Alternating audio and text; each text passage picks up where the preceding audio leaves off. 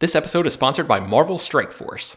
If you're looking for a superhero themed mobile game, look no further. Marvel Strike Force is a mobile squad RPG that allows you to battle with your favorite team of superheroes and supervillains in a fight to save the universe against threats like Doctor Doom and Apocalypse.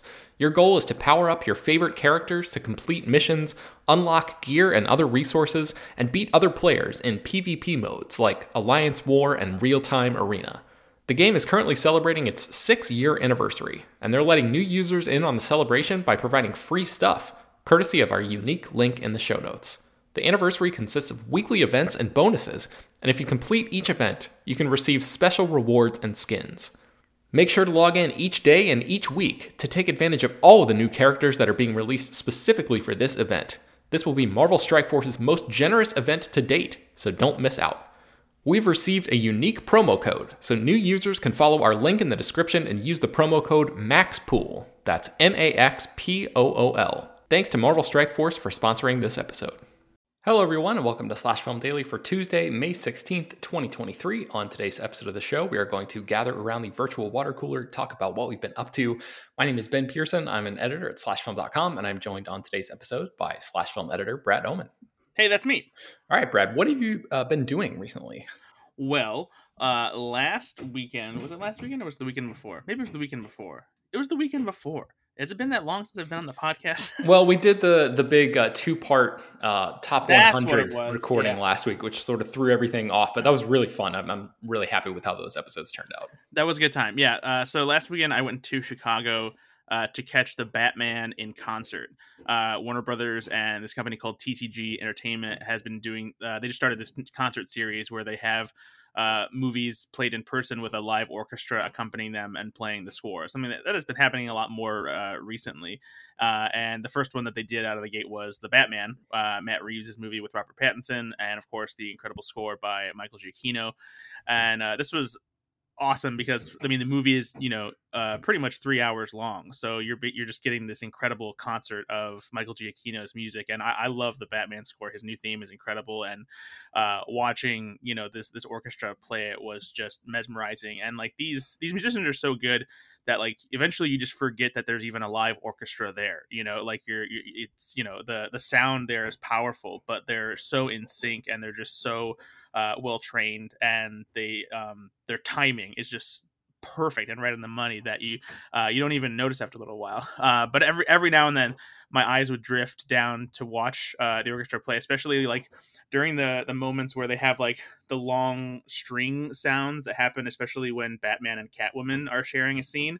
Uh, watching the string section being so incredibly in sync, just the way that they're they're moving uh, their bow up and down the strings, just just right along with each other. It's uh, it's great to watch. If if you haven't gone out of your way uh, to see a, a movie in concert where they have an orchestra playing the score along with the movie, you should absolutely do it. Um, pick one of your favorites that's out there. They're they're always doing ones like Back to the Future and Jurassic Park and Star Wars and Harry Potter. So uh, check those out because they're just they're great shows. Yeah, man, I, I loved. I, I think the first one of these that I saw was um, Fellowship of the Ring, like Nice, probably 10 years ago or something at this point but yeah it was like it was mind blowing because like you said the, the dedication of all these people and like the the discipline of like you know it's it's a long movie and and Lord of the Rings is a long movie as well but like to sit there and be completely locked into what you're doing for 3 hours and be like completely flawless is uh is just wildly impressive. So um yeah I certainly second that recommendation if anybody has a chance to do that it's it's well worth your time Yeah. I hope that because this is like supposed to be the beginning of like a DC in concert series, and I, I hope that they uh, end up doing something like uh, Tim Burton's Batman because hearing Danny Elfman's score would be amazing live. What if they just trolled everyone and only did like this, uh, or not the Suicide Squad, but just the 2016 Suicide Squad? Like that was the only movie that they did it for. oh man. Um, okay, let's get into what we've been watching. You and I both had a chance to catch up with "Are You There, God?" It's Me, Margaret. Uh, Kelly Fremon Craig's new movie. I think this is her second feature after The Edge of Seventeen. Uh, that was her first movie. What did you think about this one, Brad? I love this movie. It's it's it's so good. It's you know it made me realize that uh, we don't really get any straightforward uh, coming of age movies like this. Like I, I, love coming of age movies, and I know you do too. But uh, they usually have some kind of like gimmick attached to it. Like a movie like Sing Street, which we both love. That's a great coming of age movie, but it's but it has this. Uh, it, it and it's more than a gimmick necessarily because a gimmick makes it feel like it's like a, a, de- a detriment to the film. But like it has this a somewhat of a higher concept where it's about this kid forming a band to try and get a girl, and the music is a big draw drawing force of it, and how how good the soundtrack is. But with a movie like Are You There, God? It's Me, Margaret it is very simply about a uh, an 11 year old girl growing up, figuring out what what it is to be a teenage girl, worried about getting her period, wanting to to grow boobs, wanting to mature very quickly, and it's squarely focused on that and trying to figure out whether she wants to be Jewish or Christian because her her parents have mixed religions, and just focused on the the inner turmoil and drama that comes from just existing as a teenager. And I really loved loved seeing that, you know. And this is obviously based on Judy Blume's, you know, uh, popular book that everyone pretty much reads growing up, whether it's in, in school or because they have a, a, loved one who who bought it for them and and you know instructed them to read it because it really is kind of like a, a rite of passage to read this book, even and not just for girls, but like you know even boys end up I think reading this book as well. And I just it made me wish that there were a lot more movies like this because um, Abby Ryder Fortson is is so good as as Margaret. She's very charming. Um, and I just I just like the relationships they have, and just, it was just a really delightful, touching, well done uh, adaptation of the book. Yeah, well said. I, I loved it as well. I thought, um, yeah, like what, what you're talking about, like most of these coming of age movies these days, it sort of feels like, yeah, it needs to be wrapped in something. It needs to have like some little extra oomph to uh, to help sell the movie or something. And I appreciated that this was just like a stripped down, straightforward uh, coming of age story. There's no, you know, there's no high concept to this at all. It's very, uh, it's like the exact opposite, and it's just family drama and like you know, twelve uh, year old turmoil or something. So um, I, I, thought Rachel McAdams was wonderful in this yeah. movie. Like she is just uh, Jeremy Smith at Slash Film writes this column um, where he sort of cycles through and says like X person is the greatest actor of all time, and he wrote uh, a column about Rachel McAdams. Like one of those entries was about her, and I, I really feel like she has proven to be this really reliable member of this this sort of class, this generation of actors that that she grew up with, um, who just elevates everything that she does, and she's she's just so dang good in this movie. And Benny yeah. Safdie, one of the the directors behind you know uh, friggin' uh, Uncut Gems and, and just like high intensity movies, uh, he's he's been on screen before, but he plays like the character's father, and and is just like low key great in this movie as well. So it was just really nice to see this movie cares so much about this this young girl's perspective. It's primarily told from that point of view, but the parents are not afterthoughts. They they actually have you know a, a um, sizable, substantial uh, subplot in this movie that that um, I feel like will be relatable to a lot of people as well. So yeah, if I had if I had one complaint about this movie, one, one thing I say that I was uh, just a little bit disappointed in, and not but not to the point where it really like tainted the movie for me was it feels like the back half kind of loses sight of the relationship that she has with her friends, which is you, you notice because it's so important in the first half of the movie, and it feels like they kind of fall to the wayside towards the end. And granted, the movie is focused on Margaret as a character, but it feels like that was such an integral piece of you know her growing up and what was happening in her life at that time that to have them kind of get sidelined while other stuff happened and not really acknowledge like what was happening there. They they try and uh, get around it by having her saying that like she she she kind of has a little bit of a falling out because of, of something that happens, but it's mm-hmm. not it's not enough where it makes sense that they're just suddenly not around much anymore. Yeah, yeah, I, I, I guess I can see that. I thought it was it was mostly covered by that sort of quasi falling out that you mentioned, and it's sort of like the idea of like you know even at an age like that you can somehow just sort of drift away from you know people yeah. who you know a couple weeks before were like the most important people that you've ever met in your entire life um, so i thought it was relatively captured you know that that feeling pretty well so um, yeah, good stuff. It's still in theaters. If you get a chance, I definitely recommend going to seek that out. Um, okay, I, I, had a chance to catch up with Guardians of the Galaxy Volume 3. Uh, I remember, Brad, that you and Chris were not particularly enthused about this movie. I feel like it's one of the better Marvel movies recently, and that's not really saying much. Um, I.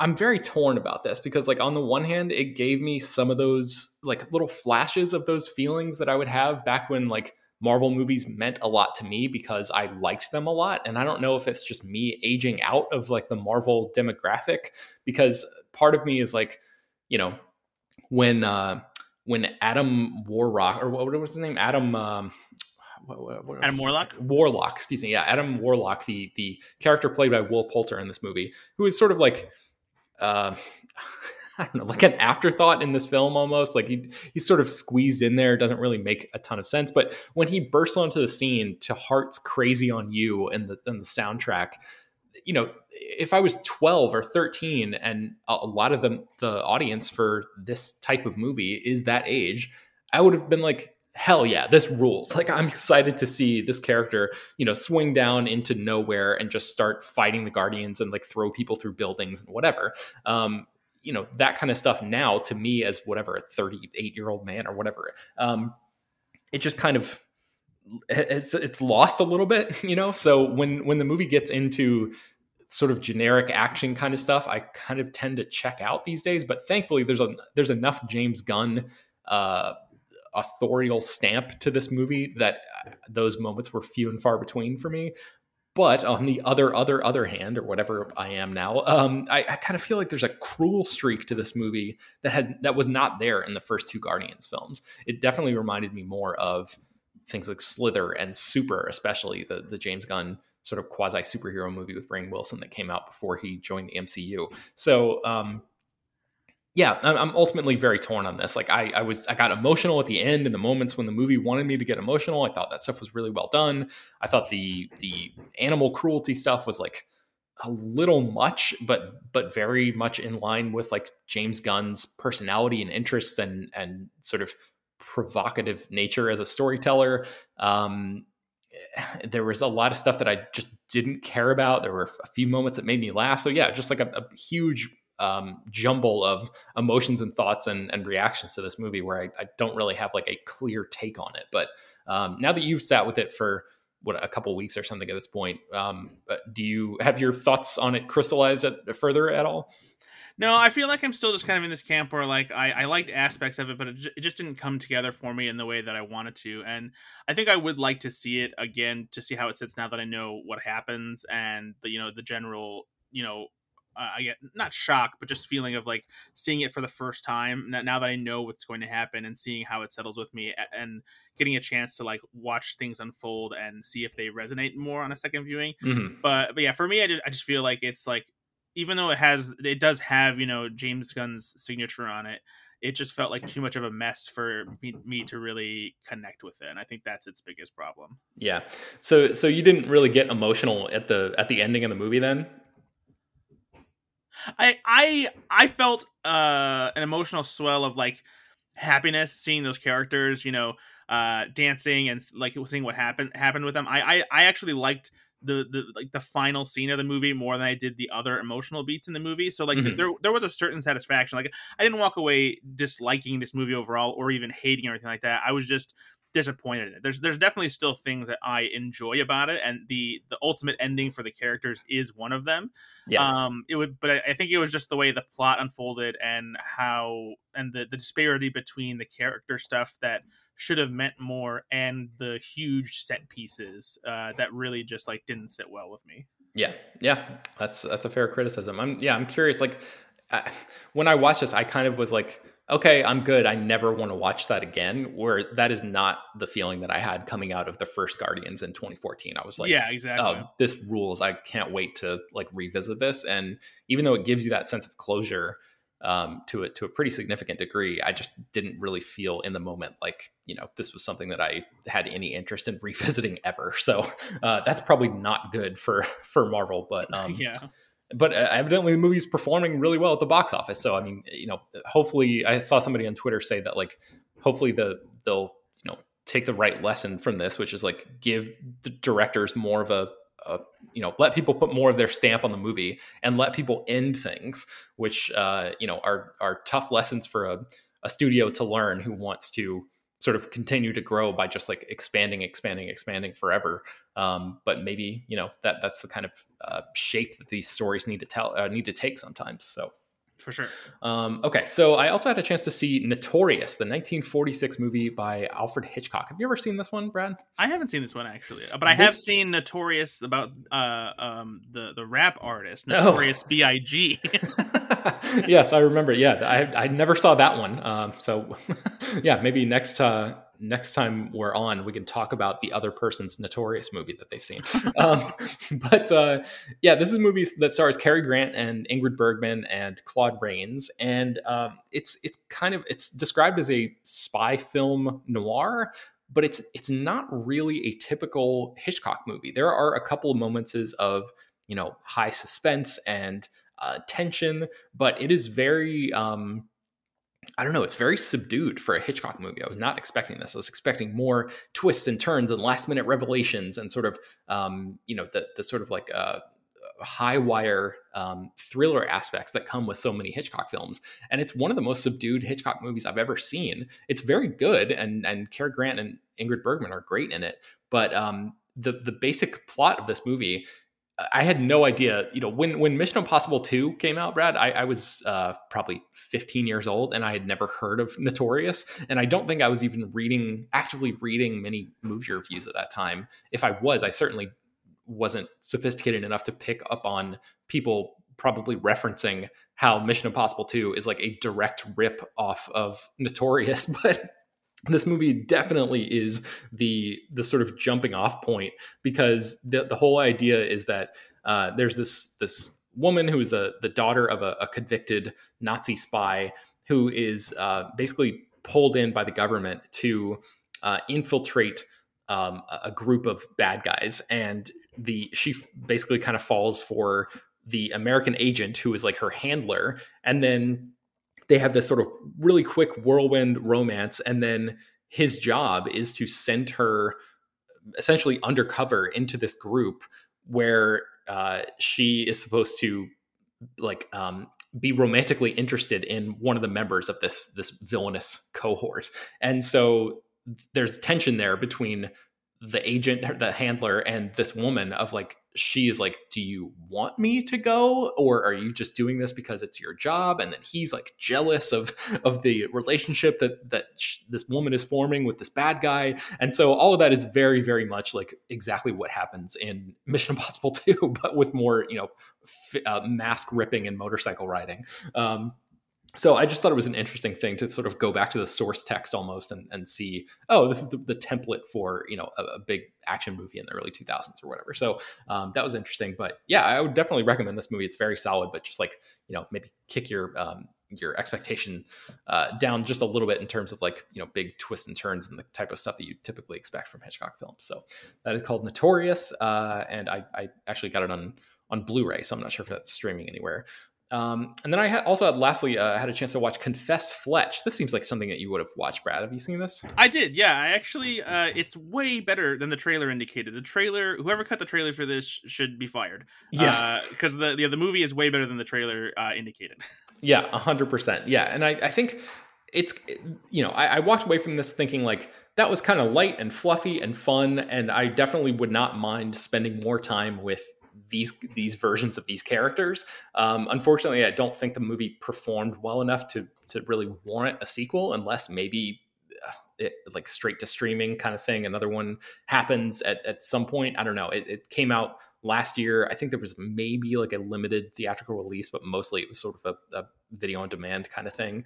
Um, yeah, went, I think it went to Showtime pretty quickly too. Oh, that's right. Yeah. So uh, John Hamm plays Fletch, which is the the character who was famously played by Chevy Chase in the the couple movies from like the I think mid to late '80s.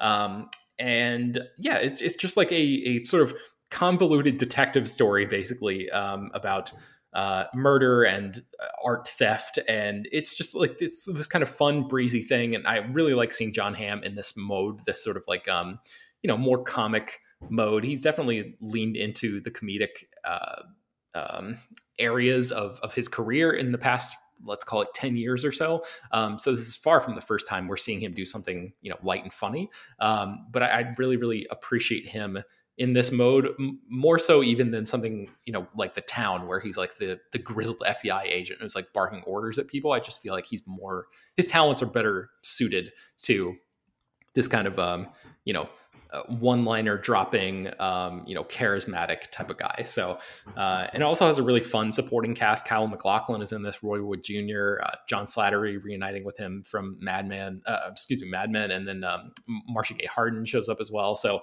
yeah, there's, there's just a lot of fun to be had in this movie. It's not going to really like blow your mind, I don't think. But um, and I, am not even fully sure that I tracked every single plot twist and reveal because, as most of these detective stories tend to do, things unravel so quickly at the end that you're kind of like, wait, what? What was this person's motivation exactly? Does that really make sense? But it's the kind of movie that just leaves you having so much fun with the characters that you don't really spend too much time, you know, getting getting hung up on that stuff. So yeah, uh, that's called Confess Fletch, and I would recommend checking it out if you're looking for something fun and breezy. Um, all right, before we continue, let's take a quick break, and we'll be right back. All right, Brad, what uh, uh, what else have you been watching?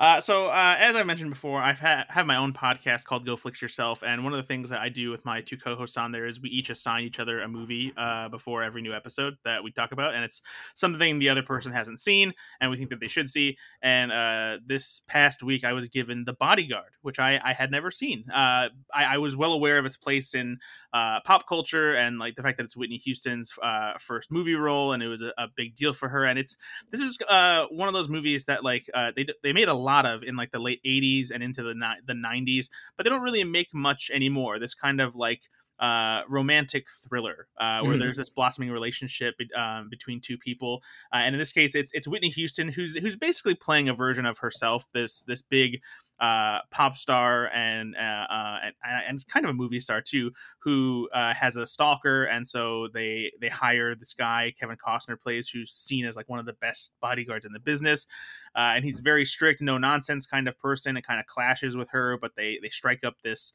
uh, romance with each other and uh, you know th- th- i thought this movie was okay you know? I-, I, wasn't totally floored by it. I didn't think it was amazing. It's definitely one of the better uh, versions of this kind of movie that came out during this time.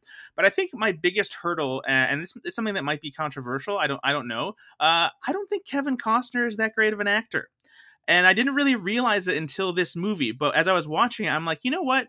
Kevin Costner basically plays the same guy all the time. He's relatively stoic. He doesn't express a lot of emotion. There's been some comedies uh, that he's done where he has has a little bit of fun, like Tin Cup and stuff like that. But when it comes to these like serious roles, he's pretty much just Kevin Costner, and I don't think he's great. Um, and so it kind of just like left me just wishing somebody else was in this role.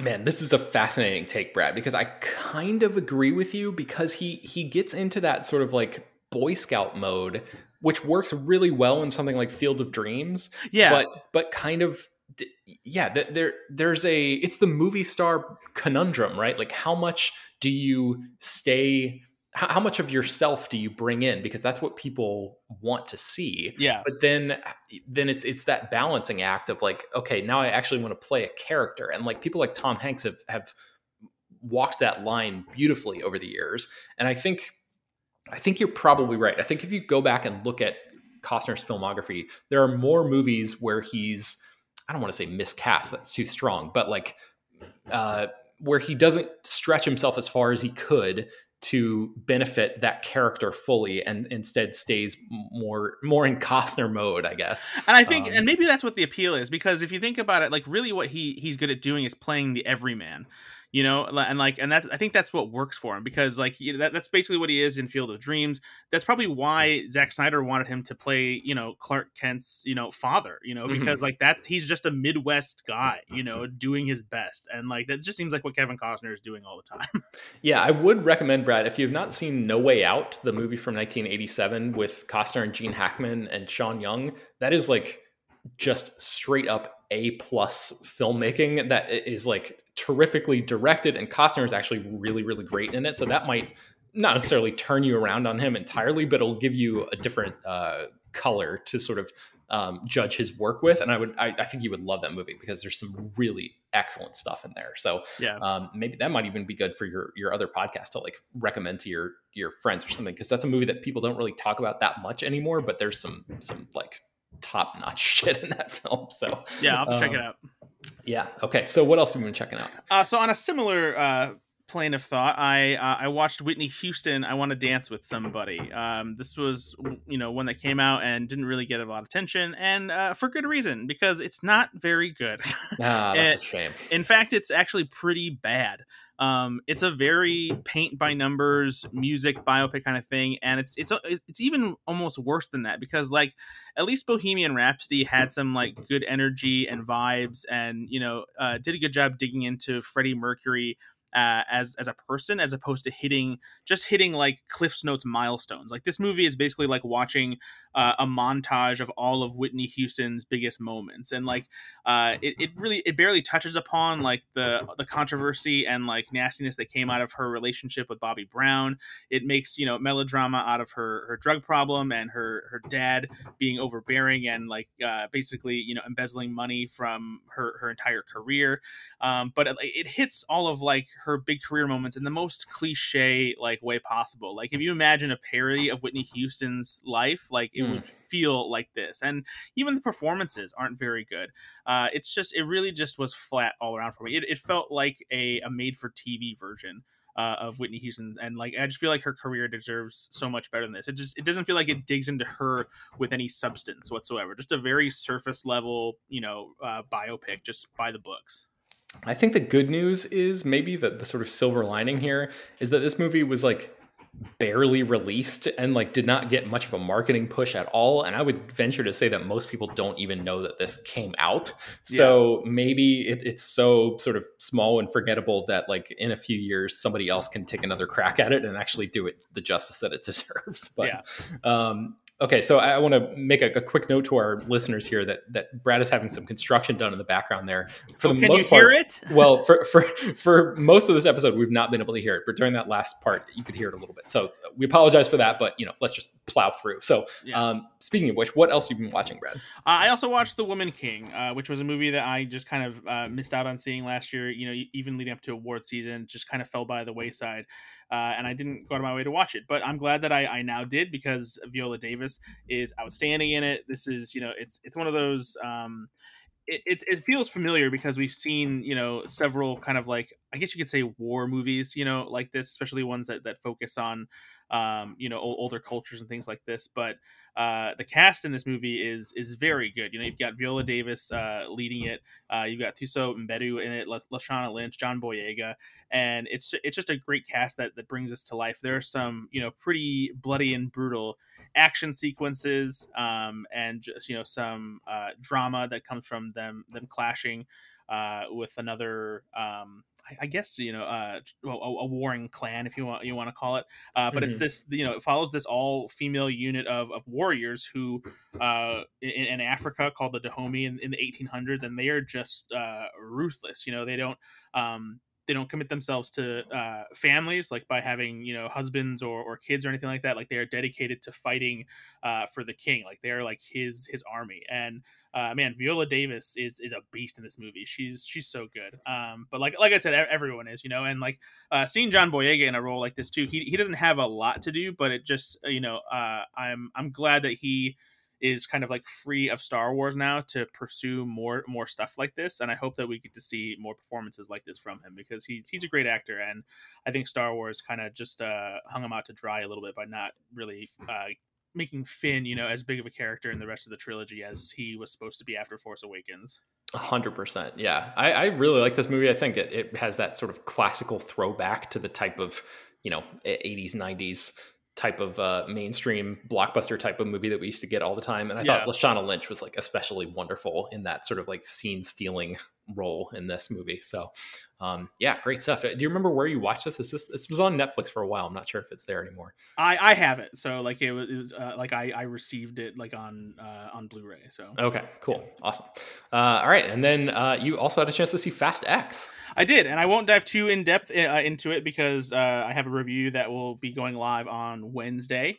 Uh, so keep an eye out for that. But uh, you know there are social media reactions out there, and so I will say that I enjoyed the hell out of Fast X, and it's mostly due to uh, not just the outrageous action that the Fast and Furious franchise uh, is known to deliver and and does pretty well, but it is mostly because of Jason Momoa uh, I, I, tweeted this and I'm going to repeat it because I believe it wholeheartedly. Uh, people have said that Dwayne Johnson was the Fast and Furious franchise Viagra. If that's true, then Jason Momoa is pure uncut cocaine because uh, he is unhinged and wild in this movie. He's he's the best villain the franchise has ever had. Um, sometimes he's like a cartoon character. Sometimes he's like a crazy serial killer. He is just fantastic. He's he's funny. He's uh, evil. He's insane, um, and he he really makes this movie. Uh, it, it, delivers everything you want from it. I think that the the emotional beats maybe don't work uh, quite as well as they have before. Um, I think that's a larger problem that has existed since Paul Walker passed away, though.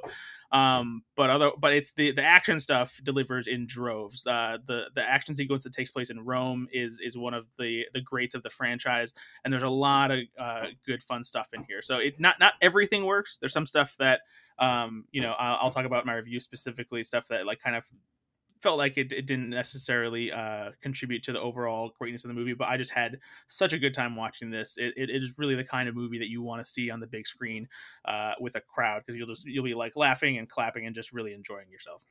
I've seen very mixed reactions so far, Brad, and, and I have to say that your uh, your reaction is giving me hope that I might actually find some some joy in this. And I'm, i hope you do. I, I hope you do yeah, uh, I'm I'm planning to see it Thursday night, so um, I'll report back probably next week when I get a chance to see it. But uh, okay, what have you been eating, Brad? Looks like some interesting stuff in this lineup. Yeah, so uh, AMC theaters they um I, they're they have a new line of their own popcorn that they are putting in stores now. Uh, it's exclusively available at Walmart for the time being before it'll be available at other stores later this year. It's available both in bags, just like if you would buy chips, and also as microwave popcorn. And I was curious about it because you know uh, movie theater popcorn has a very specific you know taste and whatnot. I was wondering if AMC theaters was going to actually be able to replicate it, or just going to be like your average popcorn. And I do feel like the taste is relatively close to whatever AMC theaters you know popcorn formula is, whatever you want to call it. Uh, I don't know if they have like a specialty popcorn or like you know a certain uh, oil formula or recipe or anything like that, but like they have done a decent job of capturing what their buttered popcorn does actually taste like uh, at theaters. Um, again, it's not the best because it is out of a bag and it's not fresh. Um, they do recommend that you, uh, you, can warm it up and it does kind of replicate that feeling, but that feels like a cheat. Um, but it's it's available in lightly salted uh, movie theater butter and extra butter. So and it's it's it's solid. You know, it's you know uh, popcorn in a bag isn't anything that you can really like turn into the best thing ever. But I, I since it's AMC theaters, I was like, oh, let, us see if they can do it, and it's it's okay. so so it's already popped. Is that yeah, right? Yeah. In a bag. Okay. Yeah, they, they, it's both. They they have it in bags already popped, and they also have their own microwave version as well that you pop yourself. Gotcha. Okay. Cool. Uh, and then Monster Java Energy has a new flavor, uh, cafe latte. Um, I am not the biggest fan of Monster's coffee energy drinks. I like their um, ultra zero sugar flavors that have various tropical fruit flavors and whatnot, but their coffee drinks have typically left something to be desired. Um, this one got sent to me uh, because of my Instagram, Brad's Junk, at Look at Brad's Junk, if you haven't checked it out. Uh, and I actually liked this flavor. I don't know if it's because it's a different flavor or a different formula, whatever, but this was more akin to like the canned uh, Starbucks coffee drinks that I that I really like to get from the gas station every now and then uh, if I'm not drinking my own coffee. Uh, so the, the flavor was not not too sweet. It had a good blend of, of coffee and that that general you know latte flavor with it. So if you haven't liked Monster's Java energy drinks, I would try the new cafe latte flavor and see what you think because it might be one that you actually enjoy. Okay. Um, and then this is a, a, a weird one, uh, but it, it works for me. Um, Pringles has a new flavor that is ketchup and French fries.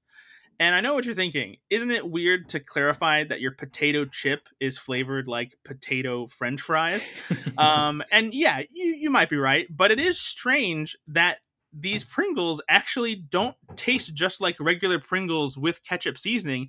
They genuinely have a French fry flavor to them, and I I'm curious as to what it is that that allows them to do it. If it's a certain kind of seasoning that is on most French fries already, or maybe it's just a placebo thing where I think, oh yeah, this tastes like French fries. um, but but at the very least, one of the reasons I, I like these, I, I liked getting these, regardless of the French fry flavor, uh, is because ketchup chips aren't very prominent in the United States. I, I recently talked about how Doritos has a tangy ketchup chip out right now, and that was uh, a welcome surprise because ketchup chips are usually only available uh, easily in Canada, and so we don't get them a lot down here. My girlfriend introduced me to them, so I was interested in trying these, and the the flavor is is great. The, uh, the ketchup is good. Uh, like I said, it has that little bit of French fry flavor to it, and uh, yeah, it's, it's a solid flavor of Pringles. And these, good luck finding these because it took me a while to find these. I had heard about these like two months ago. They came out with um, Pringles also has Philly cheesesteak and hot honey flavors, and all three of these were hitting shelves around the same time. And I kept looking for these ketchup and French fries ones, and I could not find them until recently. I finally did. So just just keep an eye on your Pringles section at your grocer. I think Walmart is where they're popping up the most. Uh, it may or may not even be exclusive there, which may, may, have been why they were harder to find. But keep looking around. Um, you can find them like for a more expensive price on like Amazon or like secondhand markets and stuff like that. But I would say just keep checking your Walmart shelves because I finally found them. So okay, so that's ketchup and French fries Pringles. What a yeah. combo! Uh, and then what else? Finally, uh, another coffee drink. So I, I, previously talked about how there was a Snickers iced coffee, and, and along with that uh, came around this Twix iced coffee as well and uh, this is also uh, from Victor Allen's, who makes a lot of different flavored coffees. And I must say, this one I was actually disappointed in, and that's a bummer for me because I love Twix. Twix is one of my favorite candy bars, and I was hoping this was going to be pretty good based on the fact that the Snickers one really nicely replicated the flavor of Snickers in coffee form.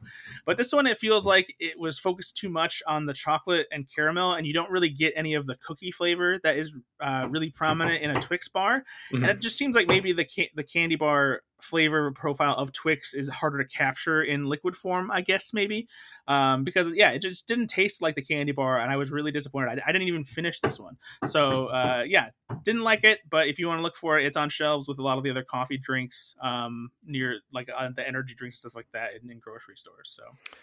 Okay, all right. I think that's going to bring us to the end of today's episode. You can find more about a lot of the movies that we mentioned on today's show at slashfilm.com. Slash Film Daily is published every weekday, bringing you the most exciting news from the world of movies and TV, as well as deeper dives into the great features you can find on the site. You can subscribe to the show on Apple, Google, Overcast, Spotify, all the popular podcast apps. Please subscribe to our newsletter. There's a link in the show notes for that. Uh, you can send your feedback, questions, comments, concerns, and mailbag topics to us at peter at slashfilm.com. Make sure to leave your name and general geographic location in case we mention your email on the air. Don't forget to rate and review the show on Apple Podcasts or Spotify. Tell your friends, spread the word. Thank you so much for listening, and we will talk to you all tomorrow. Mike Rowe here with a few thoughts on my favorite sweatshirt. A classic zip up hoodie that used to be navy blue but has since faded to what the fashionistas call a distressed indigo. It's 13 years old, soft as a flannel bathrobe, and after a few hundred dirty jobs, demonstrably and undeniably indestructible. This is the kind of sweatshirt girlfriends like to permanently borrow, but I've held on to this one because I got it from American Giant. American Giant makes all their stuff right here in the USA so they can control every link in their own supply chain. That matters because when you buy American Giant, you not only get great quality, you create jobs for people in factory towns all over the country. No pressure, but if you give a damn about the business of making things in America, you got to support the companies who are doing it right. Go to american-giant.com slash Mike to get 20% off your first order. That's american-giant.com slash Mike.